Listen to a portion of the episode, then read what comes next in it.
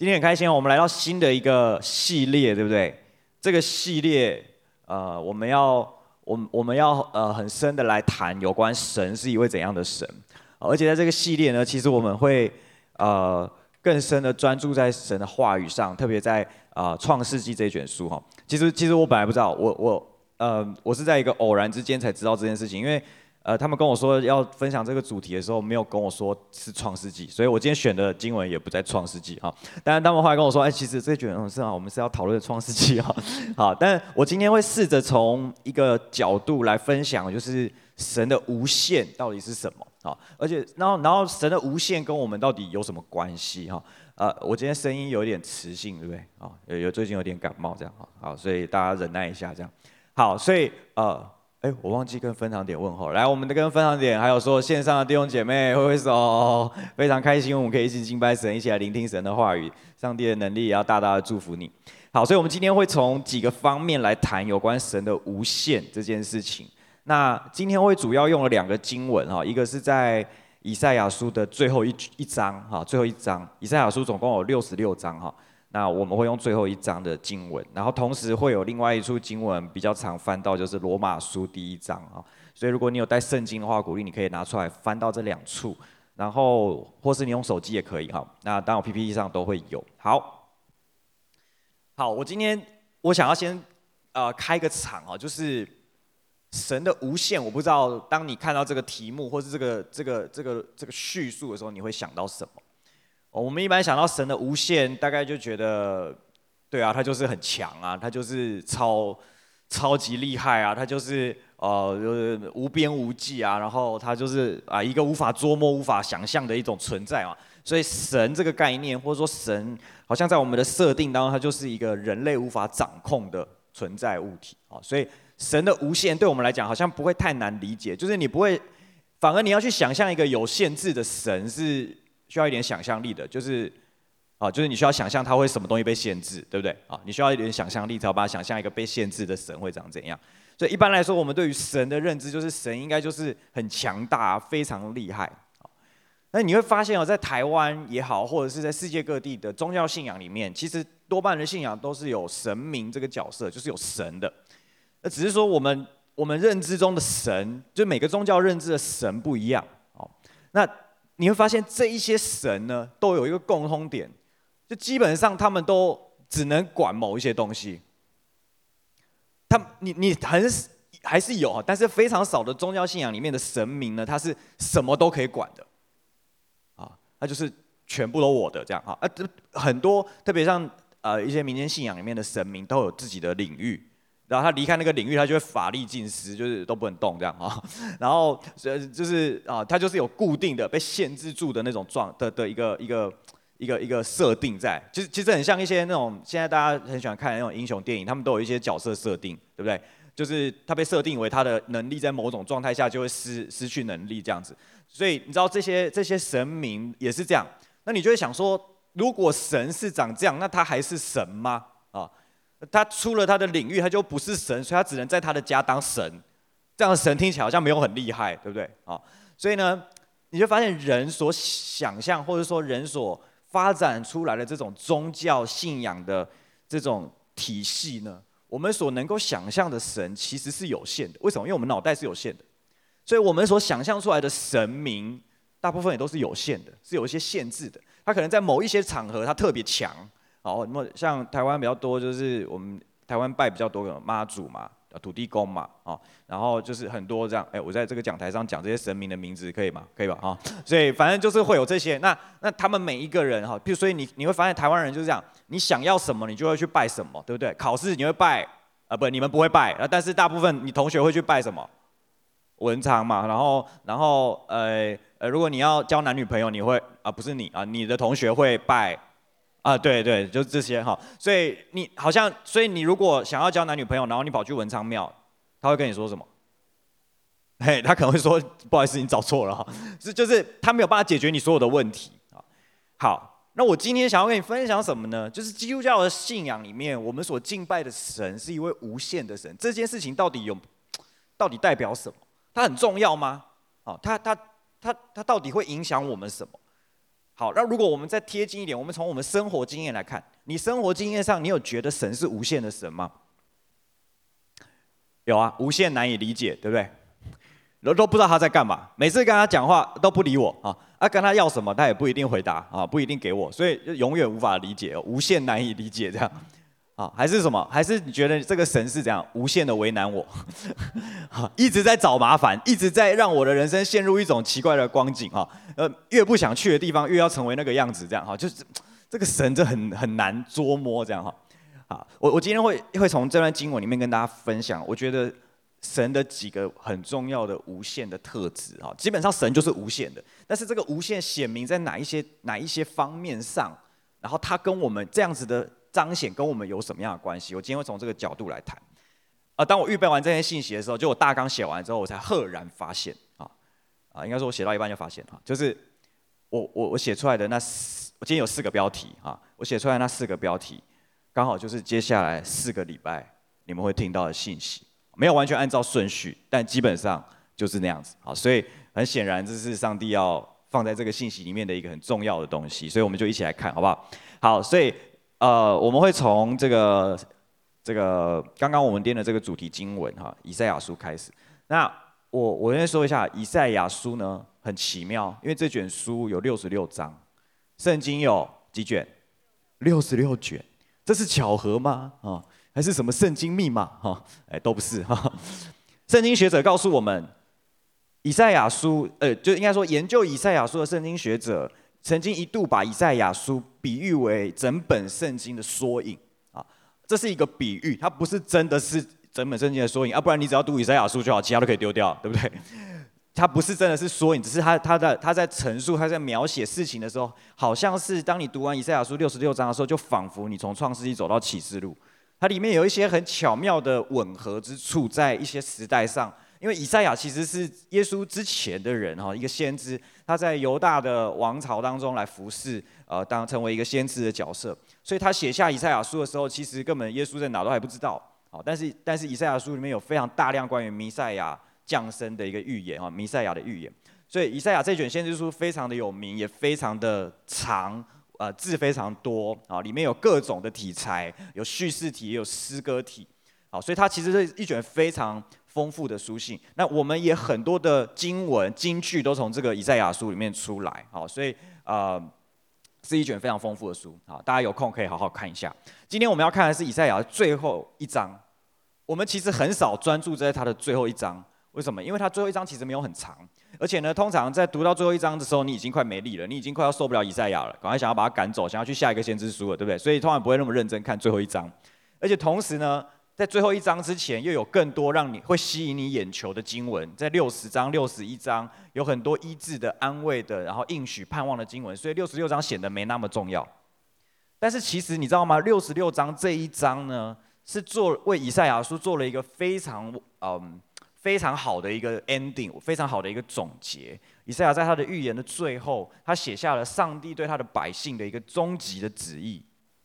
所以在以赛亚书的最后一章里面，其实是试着带领我们去看到，呃，神最后对于他百姓的心意总结来说是什么。所以它有点像是一个结论，就是这篇文章最后的一个结论。以赛亚的最后要一段话要跟大家讲啊。好，所以六十六章一开始呢，第一节跟第二节就这样就这样说哈。哎，我们一起念，再念一次好不好？预备来。天是我的座位，地是我的脚凳。你们要为我造何等的殿宇？哪里是我安息的地方呢？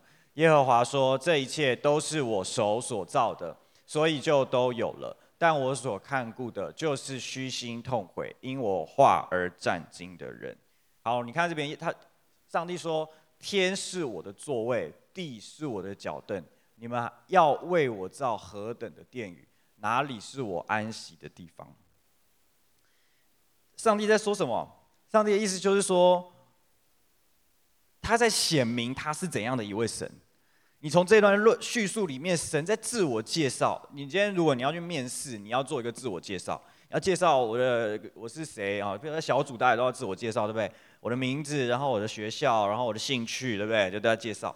上帝的自我介绍就是：天是我的座位，地是我的脚凳。你们要为我造什么殿宇？哪里是我安息的地方？神在显明他是多么大的一位神，所以，如果我们想要把它关在某一个教会里面，关在某一个圣殿里面，是做不到的，因为神太大了。所以，当大卫想要帮呃上帝盖圣殿的时候，上帝就问大卫说：“你为什么要帮我盖圣殿？在住圣殿之前，我都住在帐篷里，我住得好好的，你为什么要帮我盖一个圣殿？啊啊？难道我难道我是用一个圣殿就装得下的神吗？啊？”当当然，神没有神没有这么这么难相处了哈。上帝还是让大卫的儿子所罗门帮他盖了一个圣殿。可是神真正想说的是，他的同在并不局限在任何一个建筑物里面。你知道很多的神明的法力呢，就是只在某一个地区、某一个建筑物、某一个哈场合才有，出去就没有了。那所以，可是上帝不是，神的同在，神的能力是在。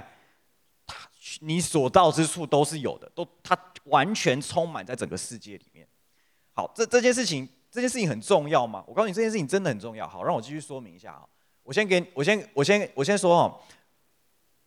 待会我会说一下上帝怎么创造这个世界的。但是上帝怎么创造这个世界？有时候你会觉得啊，这种那么以前的事情，谁知道啊？谁知道？啊，到底神是不是真的存在？好，然后这个世界真的是他创造的吗？那他创造的时候我又不在，我怎么知道啊？那如果说让我可以在那边看一下啊，我就可以想想，好是你创创造这样。但是没有人，现在没有人可以回去那里看上帝创造的的那个过程啊。所以，我怎么知道那是不是上帝创造的？好，所以这这是一件很重要的事情。因为如果我们没有搞清楚我们的神是怎么样的一位神，你就不知道你在你要怎么跟他相处，你不知道你要怎么跟他建立关系，你也不知道他可以帮助你到什么程度，你就会很容易怀疑，觉得说，哎，真的这样他这可以吗？这他可以吗？我我们就会常常会这样嘛哈，那你想要请朋友帮助你，那你朋友如果不是很靠谱的话，你有时候就会很担心这件事情交给他，是不是我还要再去看个两眼哈？所以上帝是不是一个我让我们需要担心一下的上帝？我们我们需要了解哈。好，所以第一个标题我先给你好不好？神的能力是无限的，他一只手就创造了天地万物。OK，只手创造天地万物。好，神的能力是无限的。你相信神的能力是无限的吗？你相信吗？你们都没有反应呢。我还是我跑错地方？你们相信神的能力是无限的吗？好，你是知道神的能力是无限的，还是你真的相信？这两者是有一点不同的。我们大部分的人，我们都知道神的能力是无限的，因为圣经上说的嘛，啊，圣经上有记载嘛。啊，看到谁谁谁的见证，觉得哇，神真的太神了啊！但是当你自己遇到困难的时候，你就眉头一皱，就觉得真的有办法相信吗？啊，当你那个感觉跑出来的时候，当你那些情绪涌上来的时候，你还有办法相信他是能力是无限的吗？当那个困难就这么真实的挡在你的眼前的时候，你还有办法相信神的能力是无限的吗？我们当中有些人要考试，对不对？好，刚刚有有可能还有接下来，如果你要考职考的也还有，很多考试接下来哈。那诶，你在面对考试的时候，你会不会觉得考试你好像觉得有点难，考得很好？可能从你的模拟考成绩，从你的预备的过程，跟班上同学的讨论，你就觉得啊，我死定了，死定了，死定了啊！你会觉得那真的吗？上帝真的可以帮助我突破吗？上帝真的可以给我一个更好的分数吗？很多时候，我们面对困难、面对挑战、面对那些我们跨越不去的事情的时候，我们就真的是这么觉得这么困难。可是，你的人生需要知道，也需要经历一件事情：是神真的是无限能力、无限的那位神。如如果我们的生命没有办法经历这件事情，我们的信仰是跟我们的生活很有距离的，因为圣经里面所有的能力你都体验不到，你只学了一堆有关乎上帝的知识，而没有去体验到他究竟可以带给你什么。这就好像你知道你爸爸很有钱，但他从来不给你钱一样。你知道这很荒，这是很讽刺的一件事情。你知道他超有钱，但他一毛钱都不给你啊！现在没有一毛钱，他一块钱都不给你。那那这个钱对你来讲就没有意义了。如果我们的神很有能力，但是我们却从来体验不到，从来没有办法经历他的能力，我们跟这位神的关系是不完整的，因为你无法经历他。所以我想要鼓励你。你的生活，你我们的生命当中是可以经历他的能力的，我们也需要经历他的能力，我们才能够真实的跟他建立一个很活泼的关系。有时候你觉得上帝离你很遥远，很多时候也许你正在面对一些挫折，所以你觉得那个遥远的距离让你没有办法感受到他的同在。这些东西很真实，但是你知道吗？就越是这些困难的环境，才是上帝彰显他能力的场所，不是吗？如果上帝让你的一生如此的顺遂，你会需要他的能力吗？我们就不需要神的能力了，因为没有什么困难。所以英雄电影都要有很强的反派出现，英雄电影才会好看，对不对？如果反派弱弱的，这电影就没有什么戏唱，英雄也显不出他的强大。所以你的生命如果要有这些很戏剧性的故事，你只要真实的经历神，你要经历他的大能的话，我们的生命总会被带到某些处境是好像没有路走的。我我要鼓励你，那段过程是最宝贵的，那段过程是你最能够经历神的时候。好，好，我们来看上帝是怎么创造天地的。好关于上帝创造天地，上帝其实圣经其实一句话就讲完了：起初神创造天地，就这样。当然，他后面有记载细节啦，第一天造什么，第二天造什么，第三天造什么。好，但是但是你有没有想过，我们接下来讲的东西会稍微深入一点，哲学一点。好了，嗯，对，我们的宇宙到底是什么东西组成的？有人说什么暗物质，是不是？哎，宇宙到底是什么东西组成的？我我们现在活的这个宇宙，到底它的本质是什么？你说这关我什么事？宇宙怎么样，跟我有什么关系？我又没有要征服宇宙 啊！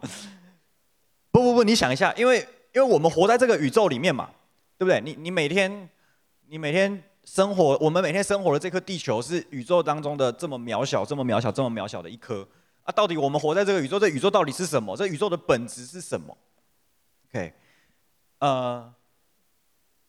从中国的古老思想家啊告诉我们，上下四方谓之宇，古往今来谓之宙。我们背错啊，背错就就糗了。什么意思呢？就是宇宙其实是时间跟空间的组合。OK，那如果科学家告诉我们什么？科学家告诉我们，这个宇宙是什么？空间就是就是就是诶三维嘛，就是那个呃长宽高哈三维，这就是空间。那时间呢？时间就是第四个维度，就是时间的这个轴线。我们活在一个时间的序列里面，不管你有没有，你家有没有时钟，你家可能没有时钟，也没手表，但是它你还是活在这个时间的里面。所以，我们活在时间跟空间的组成里面，这就是宇宙。但是还有一个东西没有提到啊，就是你手上拿的东西，那个东西叫什么？物质，或是我们这个身体是由物质所组成的。所以，宇宙的形成，其实你科学家告诉我们，就是三件事情：时间、空间、物质，就形成了现在的宇宙。好。那这东西这三个东西从从哪里来的？首先，首先时间从哪里来？没有人知道。什么时候开始有时间这个这个感觉？你怎么感知时间？没有人知道。空间怎么蹦出来的啊？人家说宇宙大爆炸，对不对？好，从一个点唰突然变超大这样，然后就一直扩张，一直扩张。对啊，问题是什么？怎么爆炸的啊？就是它的能量从哪里来？不知道啊，不知道，仍然没有一个解解解决。物质怎么出现的？因为如果宇宙一开始是一个点的话，那真没有物质的。那物质怎么出现的？物质的出现就变得很神秘了啊！所以一样又是一个无解的难题，科学家也找不出那个源头是什么。圣经一句话就告诉你了：起初就是时间，神创造天、空间、地、物质，一句话把宇宙的要素完全的创造完，然后才说神说要有光，就有光。所以你要知道，圣经是很科学的东西啊。圣经其实把，我不知道你把圣经当百科全书来读啊，但是但是这个信仰并非与科学完全的违背，而是我们活在这个世界是由神所一手所创造的。这一位神大到能力大到他可以用一句话创造这个世界。创造这个宇宙，把我们到至今无法明白的时间、空间跟物质，在那一瞬间就完全的就位，然后让我们可以安居在其中。你的神是有这种能力的，你首先要先知道他的能力大到什么极致，是没有极限的。从我们的眼光来看，是完全完全没有极限的。所以不管。你知道我以前的同学都问我说：“啊，你们上帝是全能的，那他可不可以创造一颗石头，他自己搬不起来？”啊，就是这种问题哈。哎，哎，不管人家是不是问你这个问题，都不会影响你的上帝是不是全能的这个事实。因为这个宇宙是他创造的。要你要先相信这件事，你要先知道这件事情。你说那我要怎么相信？我我我就这样，你就这样讲一讲，我就要相信吗？啊，那为什么一定是这样？啊，你又没有看过，好，所以圣经上这样讲嘛。罗马书一章十九二十节说，神的事情人所能知道的，原显明在人心里，因为神已经给他们显明。什么意思？就是你本来就该知道。神已经给每一个人同样的机会，显明他的存在，还有他所创造的世界是真实的，是由他所造的。这件事情在我们的心里面已经出现了，因为神已经放进去了。你说哪有？圣经告诉你嘛。自从怎样，我们一起念来。自从造天地以来，神的永能和神性是明明可知的，虽是眼不能见，就可以晓得，叫人无可推诿。下礼拜长平会跟大家讲更多哈有关创造论的事情啊，今天我就不讲太多，那我讲一个小故事啊，这故事是牛顿的故事啊，我知道大家很讨厌牛顿啊，因为他害我们要读很多书哈，但是牛顿是一个伟大的物理学家啊，那同时呢，他也是一个基督徒。有一天呢，他就邀请一个朋友来到他家啊，那个朋友不是基督徒，是一个无神论者，因为在牛顿那个时代，其实有非常多的无神论者啊，宣称自己是无神论者的人。牛顿邀请他来他家。他一到牛顿的家里面，就看到牛顿家里面有一个非常精致的九大行星的模型，而且在在这就是在那边运转。我们都知道牛顿做了，就是他他导出了那个公式嘛，可恶的公式，对，就可恶的公式，然后学很多。好，然后他就所以他对九大行星，他就研究那个星系的这种关系，所以呢，他就做了一个这样的模型在那边转。哈，哇，这朋友叹为观止啊，想说你这东西怎么做出来的？哎，就一直说，哎，这是你做的，这是真的，这很厉害，这这这个它的原理是什么？想搞清楚这样。牛顿就很不屑啊，就说啊，那那个没有，我今天早上起来他就自己出现了，我不知道。他什么？你再讲一次？呃，我们不知道啊，他就自己出现了，他就自己跑出来啊。早上起来我就看到他在那里了，而我现在也还没搞懂那怎么回事啊，所以你不要再问我了，我不知道了。那朋友就一直问，一直问我，因为他就不相信嘛，问到最后就有点生气了。我就觉得你到底在藏什么？你为什么不跟我讲？你是要拿去卖钱是不是？好，啊，牛顿呢就跟他说：“那你为什么不相信这个世界是有一位上帝创造的？如果一个这么小的东西，你只因为它很规律的在那里运转，你就觉得一定有人把它造出来，一定有人把它算好放上去，它才会这样转。那你为什么不相信这个我们每天在运转的宇宙？”是有一位精心设计的设计师、科学家、工程师在那里打造一切，让我们可以不被太阳烧死，又不会被晚上冷死。你你知道地球跟太阳的距离就这么的完美，让我们的日夜温差不会杀死我们。那个大气层可以保护我们。你知道这地球的这种生存环境跟条件，科学家到现在还没有找到另外一个可以取代的方案。上帝为我们预备的是一个多么得天独厚的环境，而这一切竟竟然是从他的一句话开始的。神创造天地，而在这个天地的宇宙之间，拣选了一颗星球，微小的、渺小的星球，叫做地球，把我们安居在其中。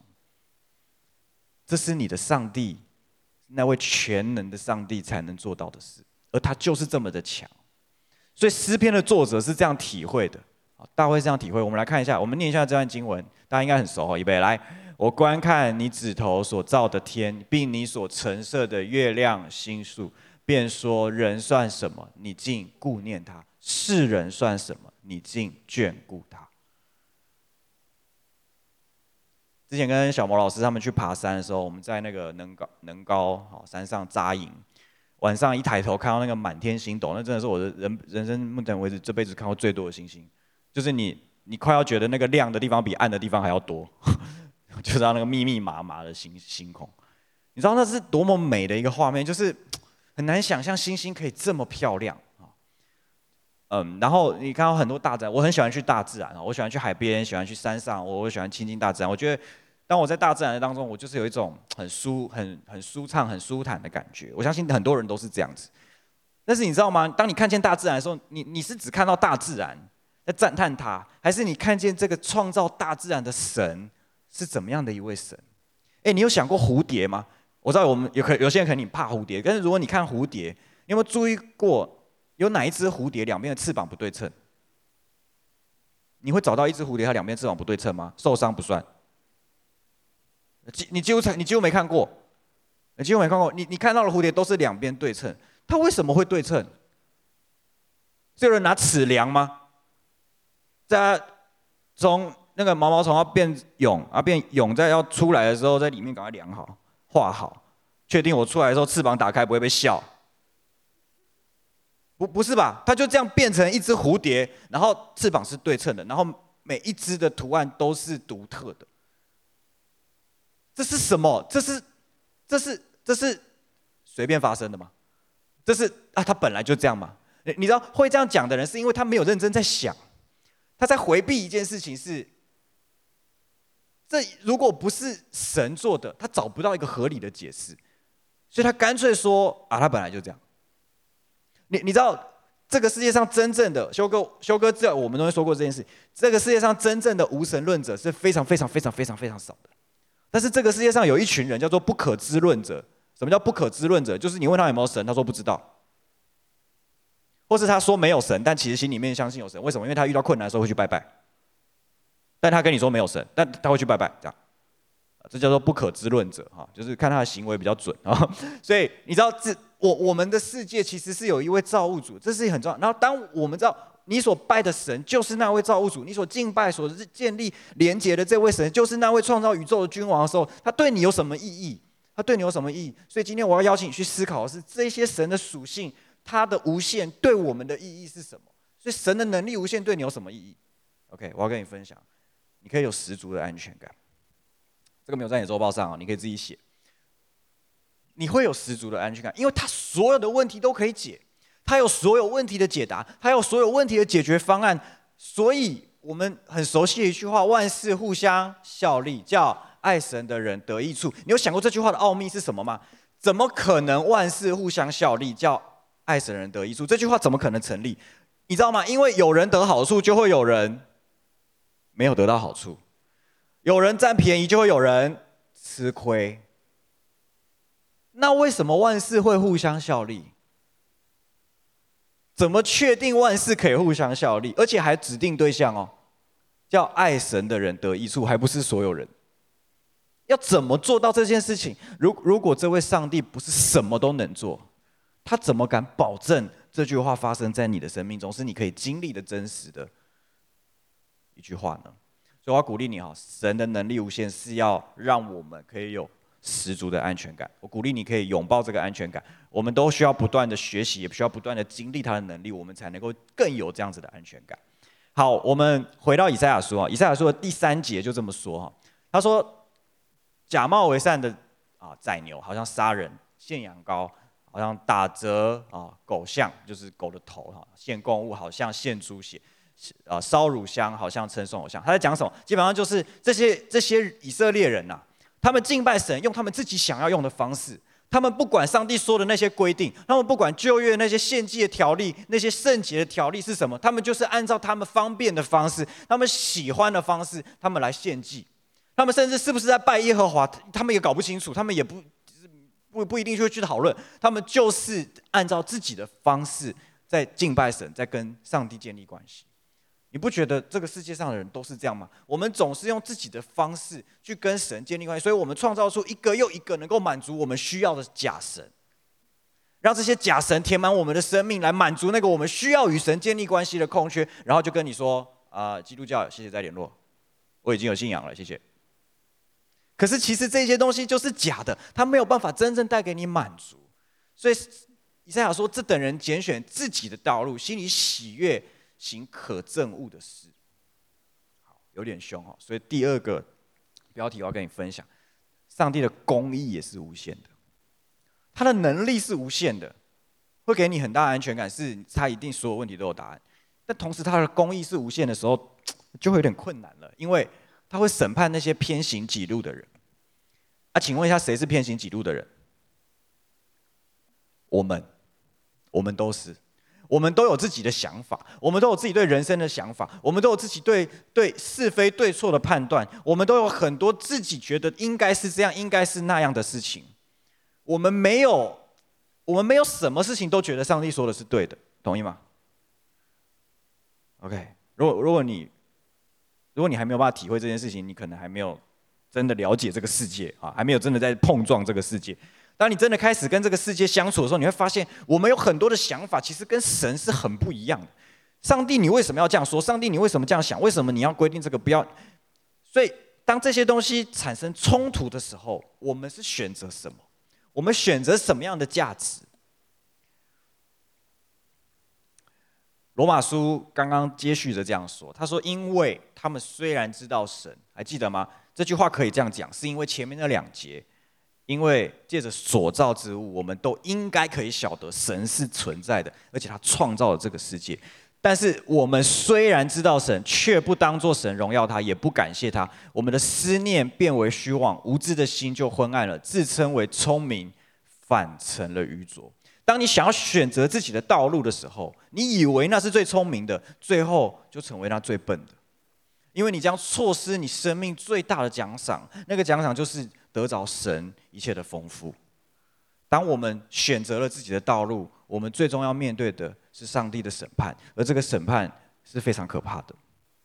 所以以赛亚在这边提醒我们，这位上帝超级有能力，但是他同时对公义也是十足要求的。他不是，他不是什么都好的好好先生，他不是可以贿赂的，他也不是可以商量看看的那种上帝。他的公义是不容置疑也不容动摇的，神的公义就就是这样子存在。好，你可能会说，那这样子我们的盼望在哪里？我们我我们如果如果上帝这么的，你看哦，他能力超大，然后呢，他就是这样啊，就都就是。很很很一板一眼这样而啊，公义公义哈，就很冷血，没有温度，没有温暖，没有爱哈。那那这个上帝其实很可怕，很有距离感。好，所以刚刚以赛亚说的第二节有一个有一个小小的地方，我们不要错过。嗯，好，所以我想要先跟你说，如果神的公义是无限的，你要怎么办？跟你有什么关系？好，我想要跟你说，你要遵行他的话。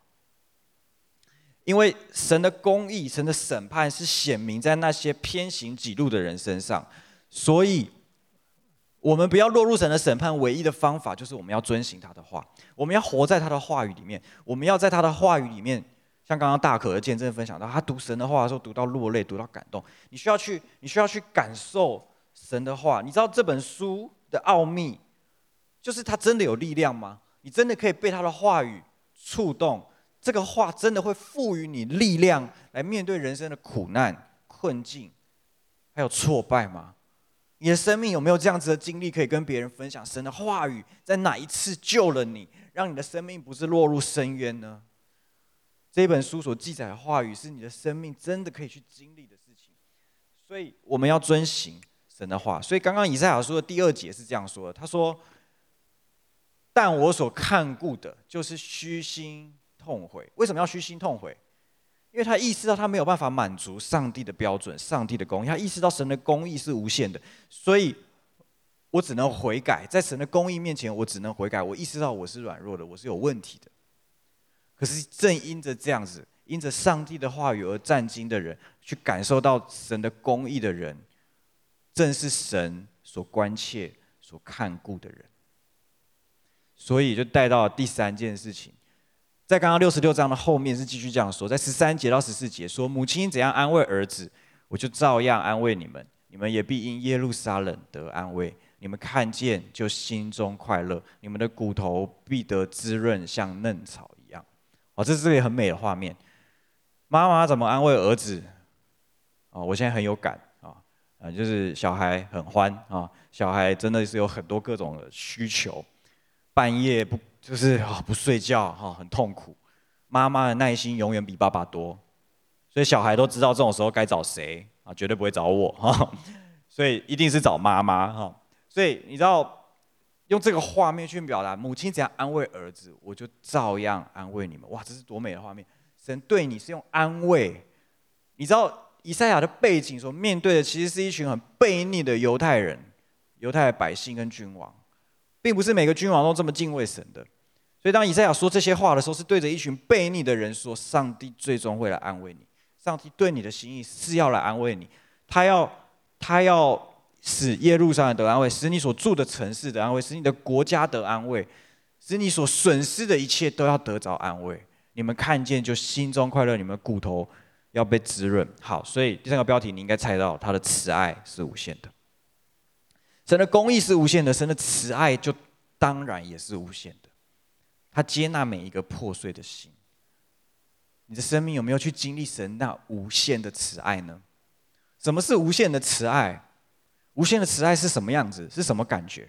圣经用一句话来表达这个感觉起来的样子。我们来念一下以赛亚书五十四章第十节：来，大山可以挪开，小山可以迁移，但我的慈爱必不离开你，我平安的约也不迁移。这是连续你的耶和华说的。一样是以赛亚所写下来的一句非常有名的话。嗯，小时候我们在教会长大的时候，就有学过一首歌，就在唱这个，就是唱这段经文。好，那是一首儿童诗歌，非常好听。但你知道我唱那首歌的时候，我完全不知道在唱什么，因为我就是跟着小朋友嘛，就是跟着跟着唱，所以我歌词都会唱哦，但我完全不知道他在讲什么，就是我完全那个国字没有完全没有连在一起，因为我是直接学那首歌怎么唱，所以我不是去看歌词然后再学歌怎么唱，我是直接就是他唱什么我就跟着唱什么，所以我完全不知道他在讲什么。直到我在看圣经的时候，看到这段经文，我才意识到，哦，原来那是圣经的话。神说：“大山可以迁移，小山啊、呃，大山可以挪开，小山可以迁移，但我的慈爱必不离开。”上帝用一个非常戏剧化的画面去对比他的爱有多么的没有极限。对着一群悖逆的百姓说：“大山可以挪开，小山可以迁移，但是。”我的慈爱必不离开你。有多少的时候，你觉得神的慈爱已经离开你？有多少的时候，你觉得我感受不到神的爱？上帝不爱我，神不会再爱我了。有多少的时候，你觉得我犯的错太大了，上帝不会再重新接纳我了？有多少时候，我们用自己的标准，先帮上帝做出了判决？然而，上帝要告诉你的是：大山可以挪开，小山可以迁移，这个世界都可以改变。但是我的爱永远不会改变。圣经中关于这样的描述太多了。保罗也说：“有什么能叫我们与神的爱隔绝呢？是刀剑吗？是死亡吗？是天使吗？是那执政的？是掌权的吗？都不能。没有任何事物可以使我们与神的爱隔绝。我们活在神的爱里面，是一个真真实实的事实。我们需要接受它，我们也需要相信它。我们需要去经历这份爱。在你最软弱、最无助、最不知道该怎么办的时候。”不要忘记，这位永远不会离开你的神。OK，所以神的慈爱无限，对我们来讲有什么意义？你可以完全的信任他。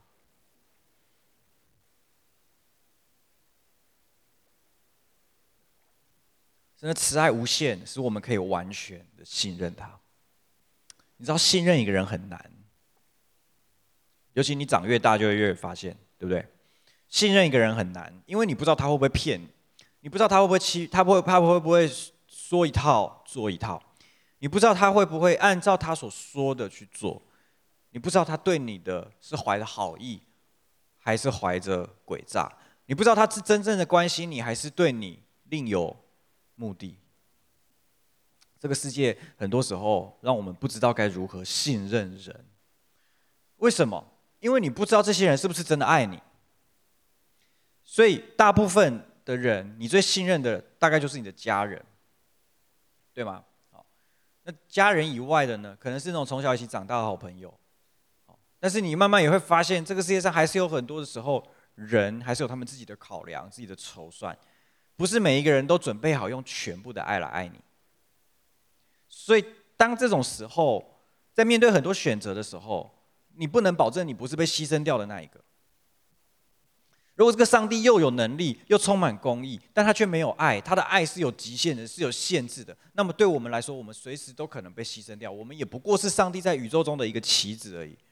可是如果上帝对我们的爱是无限的，是无止境的，是是永远不会止息的，那么我们就可以完完全全一百分之一百的信任他，因为他绝对不会害我们。所以圣经上有一句话说：“我们的好处不在他以外。”我们的好处不在他以外。你想要拿好处，你不要想要去神以外的地方找，因为那些都不是好处。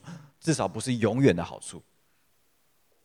你只有在它里面找到的那个，才是你一生最重要、最重要的好处。你找到了，你就找到全部了。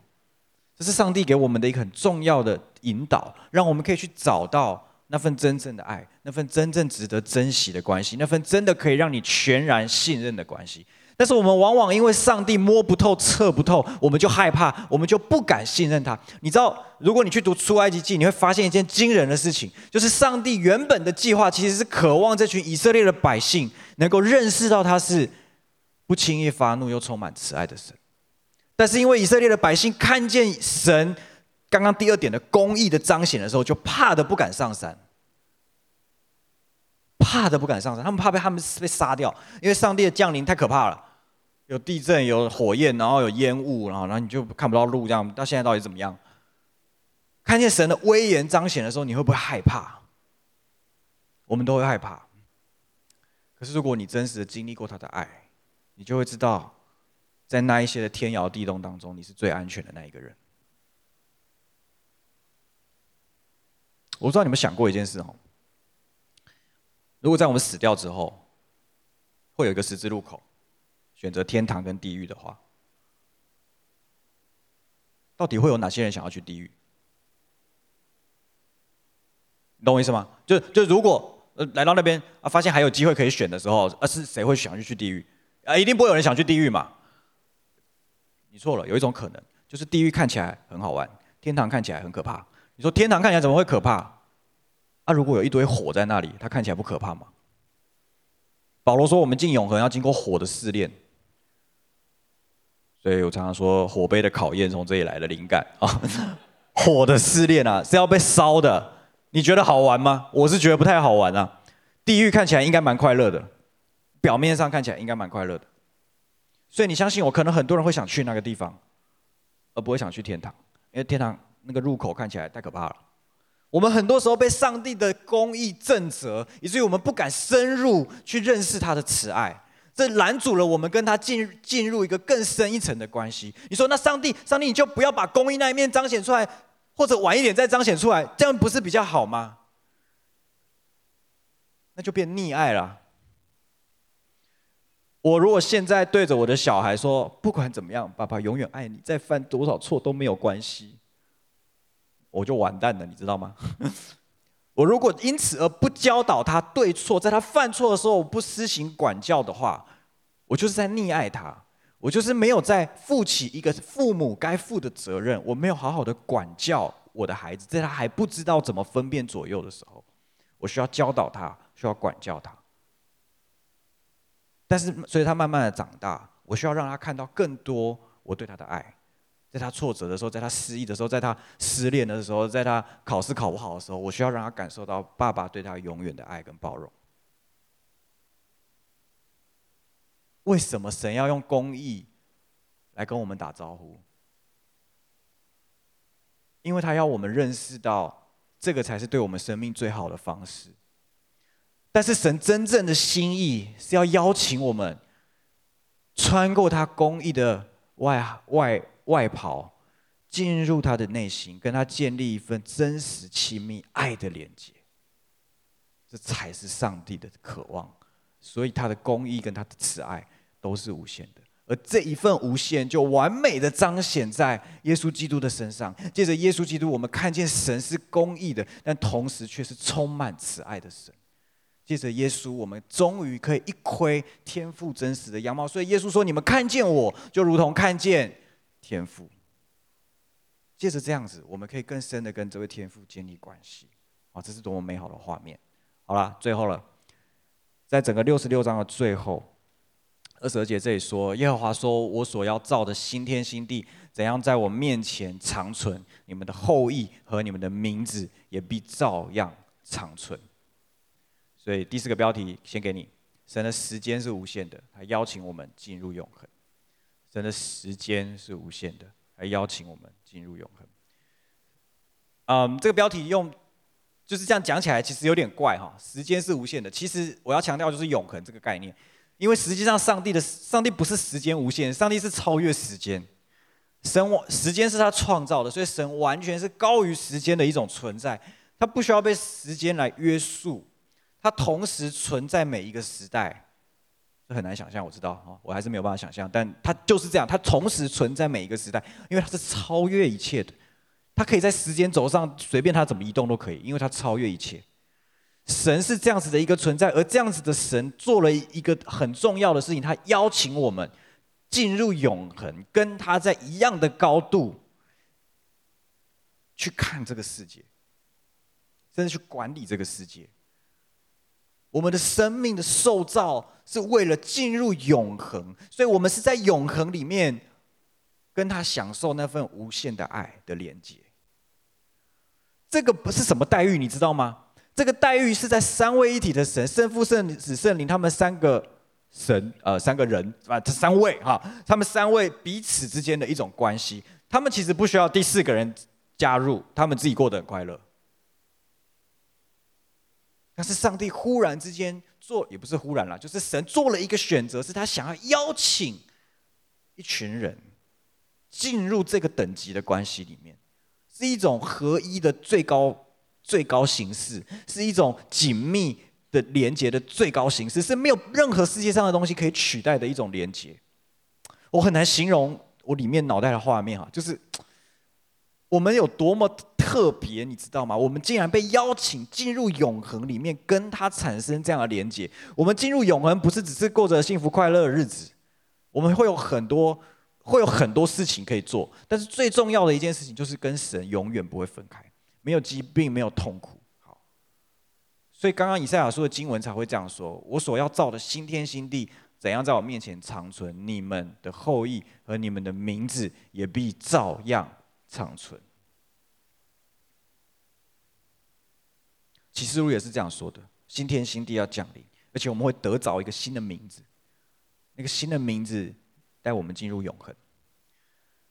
我们没有人知道天堂长什么样子。也没有人知道永恒实际上是什么感觉，但是根据圣经所提供给我们的资讯跟线索，我们稍微可以拼凑出对于永恒的期待跟想象。那里没有任何的病痛，没有任何的罪，是一个全然自由、健康、充满活力的世界，没有污染，没有全球暖化，没有这一些世界上我们所面对的这一些的问题，因为在上帝的爱的管理下。这个新天新地是全然美好的，然后我们不是进去当客人或是游客，我们是进去管理这个地方。我们跟上帝作用一样的权柄，去管理这个世界。那是一份多么美好的画面。OK，好，再讲下去就不知道在讲什么天书了哈。好，你知道诗篇的作者是这样形容这件事情的。我们来看一下，好，二十五诗篇二十五到二十八节哈。周报上好像写错，写成五十八节哦。好，他说：“你起初立了地的根基，天也是你手所造的，天地都要灭没，你却要长存；天地都要和外衣渐渐旧了，你要将天地如里衣更换，天地就都改变了。”二七二八说：“唯有你永不改变，你的年数没有穷尽，你仆人的子孙要长存，他们的后裔要坚立在你的面前。”我，我们被神拣选，是为了永远活在他的面前。神拯救我们的目的是为了让我们可以永远活在他的面前。换句话说，他爱你爱到一个程度，他希望你永远不要离开他，所以他还要赐给你永生，使你可以进到他的世界里面，跟他一起享受那最美好的样子。那你说我们还等什么？不是现在先去，可以现在先去吗？很想很想去啊！哈。但是你，你有没有想过，你现在去，你受得了吗？我们带来的残破不堪的样式，我们的心性哈还没有转化完毕，我们一天到晚还在那边，你你懂吗？就是如如果如果让我儿子啊来现在来参加这个主日，他一定坐不住，呃，完全受不了。呃，这个讲道再怎么美好，他都没有用，呃，完全听不下去。他他还没有他的生命还没有到那个阶段的时候，他没有明白，他没有办法明白这些东西对他的意义是什么。我们的生命如果还带着很多的罪、很多的问题、很多的老我，我们进到永恒里面，我们是会觉得格格不入的。我们是会觉得，哦，这好像不太适合我，我还是保持一点距离好了。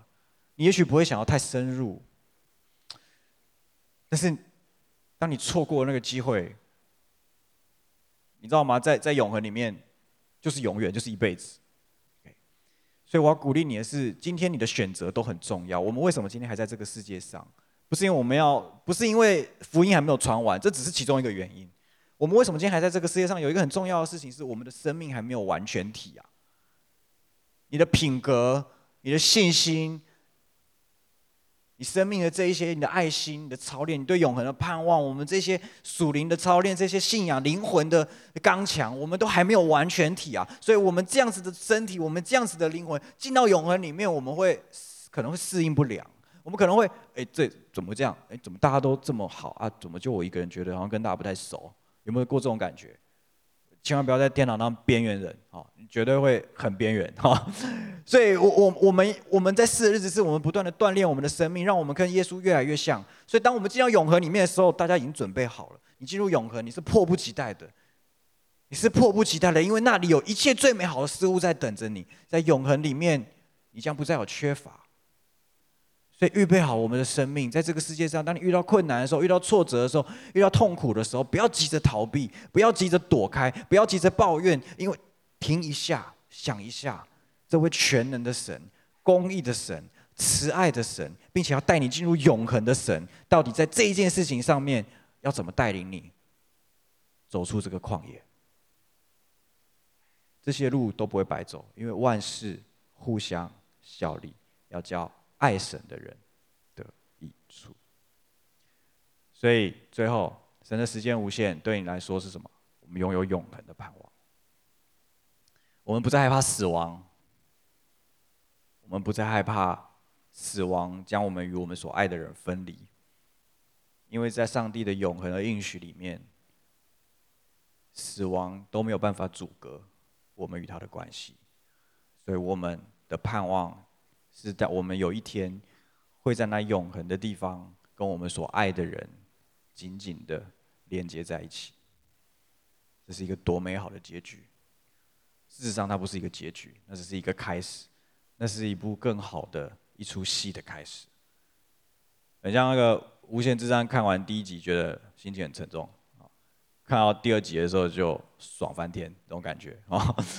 人生有时候让你觉得很像第一集啊。就是有一个大魔王一直 K 你，一直 K 你，一直 K 你，好像没什么盼望了。可是上帝总是有办法帮你反败为胜，然后让你最终看到那第二集的出现，带来一个绝地大反攻或是什么的。上帝为我们预备在永恒当中，就是这么美好。OK，所以鼓励大家，今天这四件事情，也就是接下来我们会分四周分别讲述啊有关这四个不同的东西。我相信神要做很奇妙的事情在我们的身上，以至于我们可以更深的认识他。我们一起来祷告。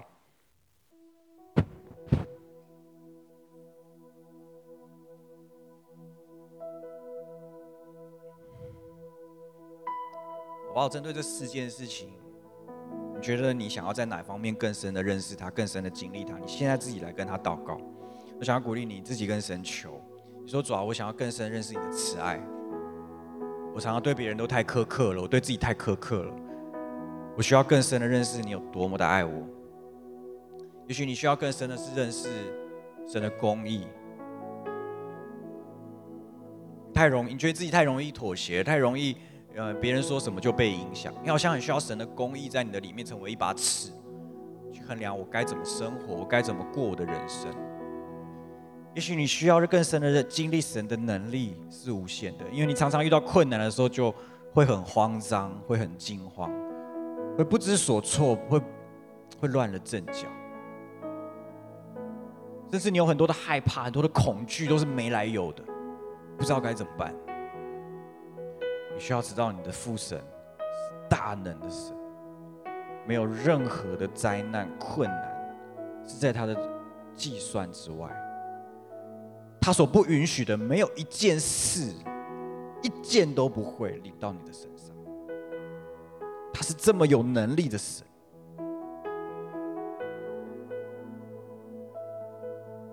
你需要经历他是大能的。我们当中有一些人，也许你需要经历神是永恒的，是超越时间的神。他有一个永恒的盼望，有一个永恒的应许是给你的。也许也许你是因为这刚好失去了某些很重要的人，需要这一篇信息。也许对你来说是，你所有的思想，你常常在想的事情都是今生的事情。我要穿什么衣服？我要过什么日子？我要读什么学校？我要做什么工作？我要我要嫁什么样的人？娶什么样的人？我要我要住在哪里？我要去哪里旅行？我要去哪里玩？我要干嘛干嘛干嘛？我要赚多少钱？你想的都是今生的事情，但是上帝给你的是永远的生命。他不要你只为今生的事情劳碌卖命积财宝，他要你投资在永恒。他要你把你的生命。连结于永恒，使你做的事情所磨所产生的影响，是使我们的生命可以更像天堂的国民，以至于我们进入永恒里面的时候，我们已经准备好。当那一把试炼的火在我们身上燃烧的时候，它什么也带不走，什么也烧不掉，你不会感觉到痛，因为我们已经完全体了。进入永恒，用今生来预备，也许是你现在需要知道的。它将改变你的眼光，改变你的优先次序，改变你的价值顺序，它会改变你的世界观。神是无限的，绝对不是只是一个哲学题，也不是只是一个某位神明的自我介绍。神是无限的，它所代表的意义，是我们整个人。都是为了这个无限被造的。神要跟我们分享他的性情，是关乎他的无限。想想看，如果你拥有上帝无限的爱，会是什么感觉？想想看你拥有上帝无限的公义，会是什么感觉？想想看你拥有上帝无限的能力，会是什么感觉？想想看，当你活进永恒，拥有神超越时间的无限，会是什么感觉？在等待你我的是一个极美好的产业。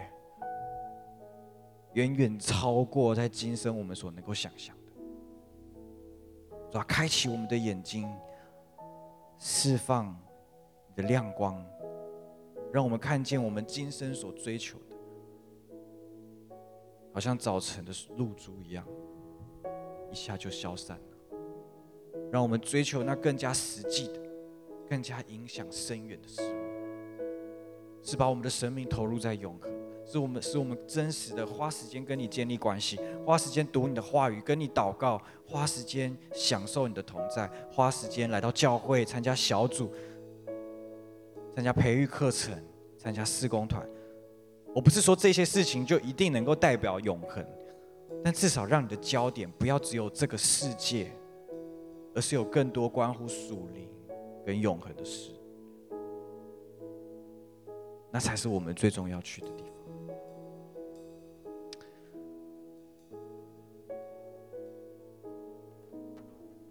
耶稣帮助我们，让我们不管在哪一个面向，我们可以更多的认识你的。求你带领我们的生命，在接下来的日子当中，特别在接下来这一个月的信息当中，我们可以更深的经历到你在这几个方面所要对我们说的话，所要带领我们去经历的事情，还有体验的事情。让我们借着这个月的信息，我们可以更深的认识你。最后，我想要邀请大家，我们当中有一些人，如果你是第一次来，或是在线上的这种姐妹，如果你是第一次跟我们一起聚会，你还不是很认识这个神，你今天听到有关乎上帝的无限，你也觉得很羡慕，你也觉得很希望可以认识他。